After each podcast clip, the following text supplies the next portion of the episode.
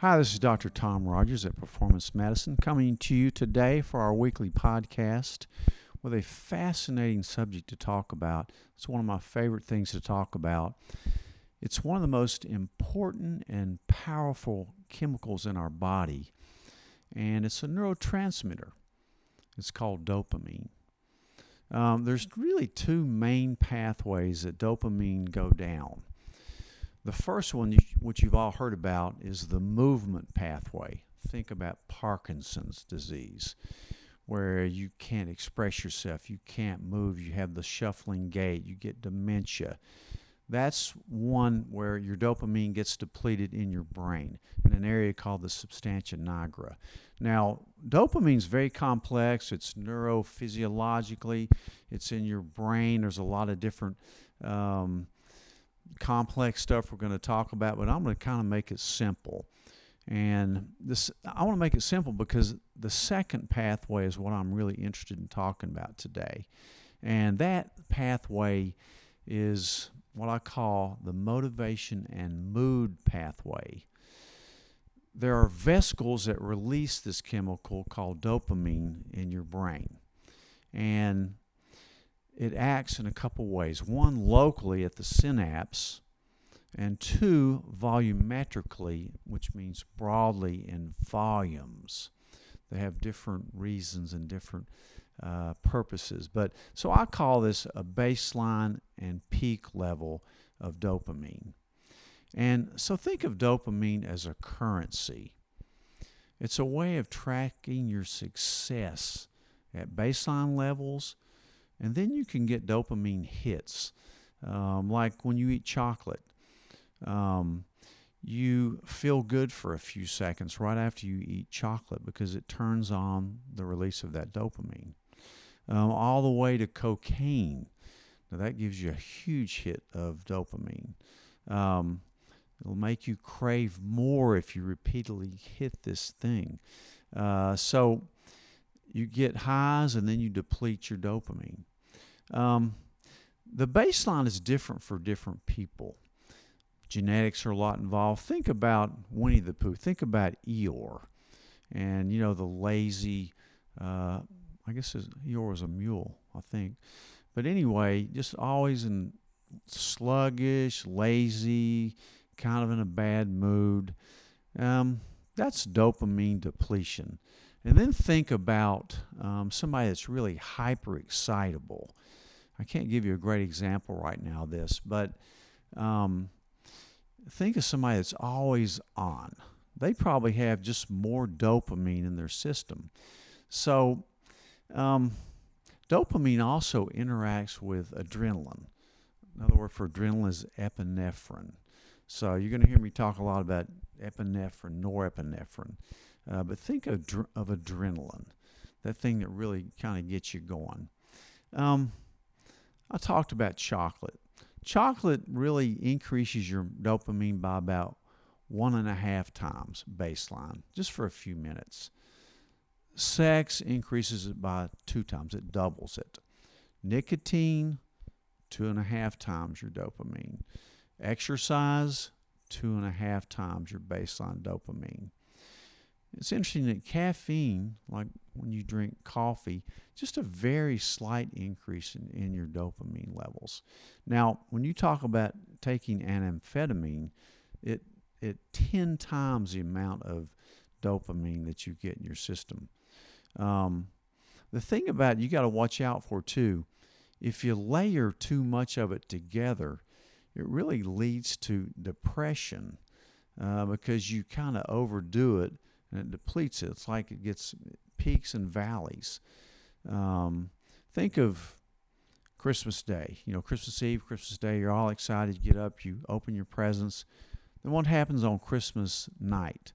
You're kind of tired and almost depressed a little bit. So, you know, you get you get these highs and then you get lows. And it seems like the higher the highs, the lower the lows.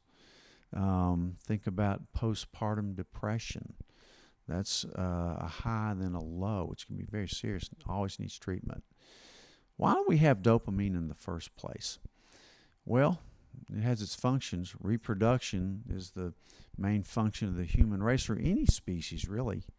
Um, another one's seeking, like seeking food and water. Um, you know, you get rewarded. Um, dopamine is kind of a, a reward, in, in, a reward pathway. Um, but it is think it's interesting to think about your baseline and your peak. Um, if you peak too much and have continual hits, it's called addiction. So we have so many addicted people. They're addicted to dopamine or the feeling that dopamine gives you. Um, think about gambling. You know, you can't really beat the house in gambling. Um, but they keep you addicted to it by making sure you win some. Um, look at video games or continual texting or social media addictions. Um, you know, you need to be very careful about these things. I think too many people today are addicted to these things, especially younger people.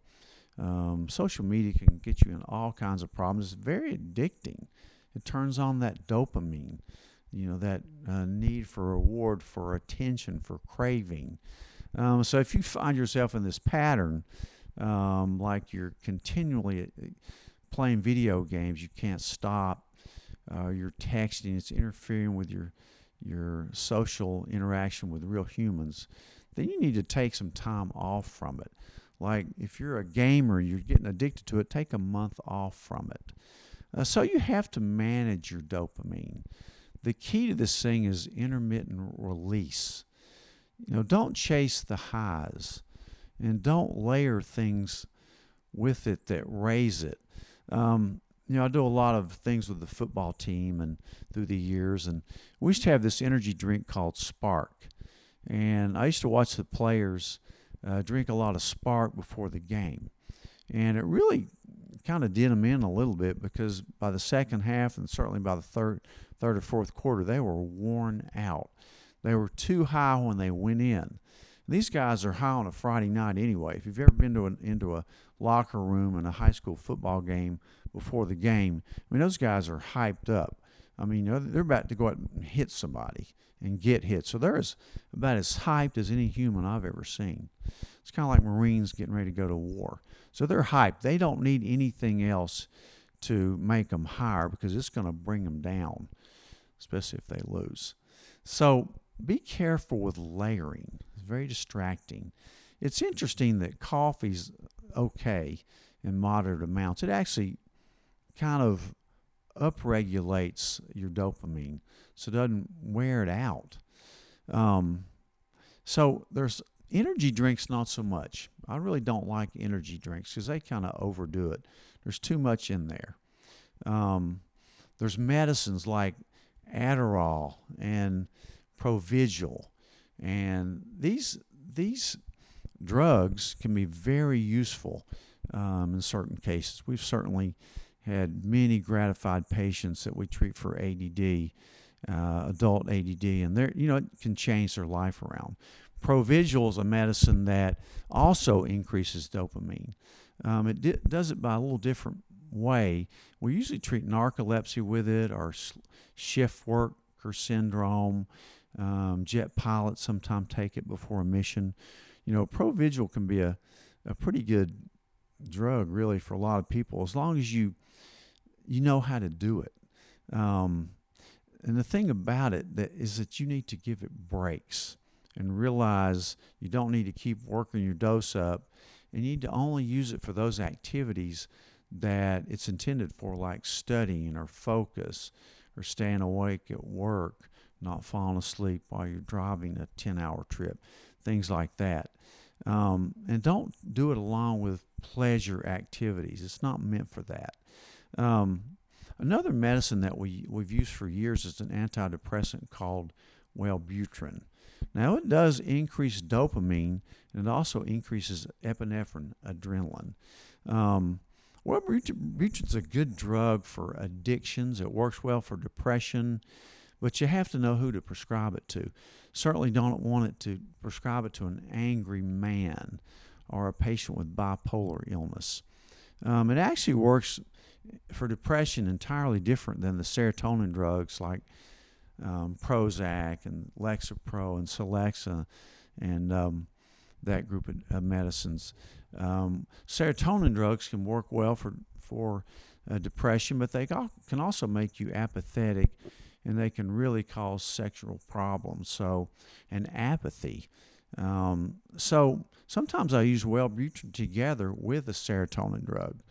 Um, sometimes I use Wellbutrin to get people to stop smoking or to quit drinking. It works pretty well for those. To be honest with you, I, I really like Wellbutrin. It's a dopamine drug. Um, there's also a lot of ways you can raise it naturally. Um, exercise, of course, is good, but you can also become addicted to exercise. And I know many people who do this. Uh, and it actually hurts them down the line. They actually overtrain and keep their bodies too inflamed. So too much is is not good. Moderate exercise is actually more healthy for your heart than intense exercise. Now I do like HIIT training, training short periods of intense, but not four hours in the gym. That's too much, um, unless you're maybe an Olympic athlete. But I don't think anybody listening here tonight's an Olympic athlete. Um, so another thing, social connections can help raise your dopamine levels. Um, oxytocin is a supplement that we prescribe a lot that really raises your dopamine levels. You know, it's that hugging hormone, the feel good hormone, that's responsible for a lot of things uterine contractions, milk letdown, uh, bonding with a baby, etc. We use a lot of oxytocin in our practice um, because it increases dopamine. It's very safe. Um, there's other supplements too, like um, a certain type of purine called velvet beans. Now, the thing about these things, they're intense. Um, I've never tried them. I've known people that have, and if they take too much of this, they just go nuts. So be very careful if you use those those velvet beans. Um, I like one called L-tyrosine. It's a lot safer. Um, it's really a precursor to L-dopa. Uh, so L-tyrosine, I've used it for um, ADHD for people that didn't want to get on a stimulant like Adderall. I've also used it along with Adderall. You know, it's, it's safe to take them together. It actually helps Adderall work better, and maybe you can take a lower dose of Adderall. Um, again, do not use this for bipolar patients. You got to be careful. Um, another uh, great one is an old timey uh, over the counter supplement called Huperzine A which increases dopamine, but also uh, acetylcholine. We use that for Alzheimer's disease, and I really think it's as effective as uh, Aricept or Namenda, the, the expensive prescription medicines that have a lot of side effects that really don't work well at all for uh, Alzheimer's disease. Uh, phenylalanine over the counter also increases dopamine. There's a lot of uses for phenylalanine. Um, they even use it uh, for vitiligo in uh, creams, but it, it, works for a lot of different reasons. Think about phenylalanine, PEA. Um, I like one that Life Extension makes that, that I take not all the time, but just when I need it, called Dopamind, and it's from wild green oats. It's very safe. It just mildly increases your dopamine levels when you think you may need it. Um, so dopamine's really just a fascinating neurotransmitter. You got to be f- very smart with managing your dopamine. All of us do. Um, think about your baseline and your peaks. You, you get too high and you get too low. Um, and do healthy activities to increase dopamine, like exercise. A couple other things you can do are cold exposure, um, which also helps your immune system. You know, a lot of times I'll really almost every morning after I get in my infrared sauna, I'll take a, a really cold shower. And that's been shown to really promote dopamine for about three, four hours. It's it's they say it will increase your dopamine by ten times. Now maybe that means jumping in real cold water you know, kind of shocking your system a little bit. You got to be careful with that. But certainly a cold shower is an amazing thing to get your dopamine going, and it activates your immune, immune system as well. Um, it actually has been measured at like 10 times the dopamine level from your baseline, kind of similar to an amphetamine. And it, it, uh, it just lasts a lot longer. Of course, it's very much safer than something like cocaine or amphetamines. Um, so look at how it works for you. Practice gratitude. That's another thing that will really increase your baseline dopamine levels. Is just being having gratitude in your life. Um, so don't focus on the prize. Focus on the fact that your pain will turn into rewards. That's why when you practice for a sport, it's actually the practice. If you think of that as being your reward, then you won't get so high when you win during the competition, and you'll be a lot better athlete for that. You know, a lot of athletics is, is in your mind. The psychology of athletics is just, you know, really most of it once you train your body to a certain level. That can be the difference between being really good and great and being legendary. Um, so it's the effort that you associate with the pleasure, and that's what's rewarding. Another great thing that you can do besides cold exposure and these other things we've talked about, the supplements, the, the drugs for it, is intermittent fasting. Intermittent fasting increases your dopamine levels. You know, with all the great things intermittent fasting does for your energy levels, for decreasing your weight, um, fighting obesity, it also makes your brain clear up and makes you feel better. It's almost like rewarding yourself for depriving yourself for 16, 17, 18, 18 hours of non-eating. It has those those great side effects of weight loss, increased energy, increasing your immune system. So, as you know, I'm big on intermittent fasting. So, um, this has been a great talk. I love talking about dopamine. There's certainly a lot of ways you can go. You need to talk to a a professional that can really help guide you with um, how to manage your the highs and the lows, the peaks and the baseline of your dopamine levels. So um, think about your dopamine and practice gratitude. I certainly do every day. I'm gracious for all the great patients that we have out here that even take the time to listen to stuff. Um, thanks. This is Dr. Tom Rogers at Performance Medicine. I'll see you next week.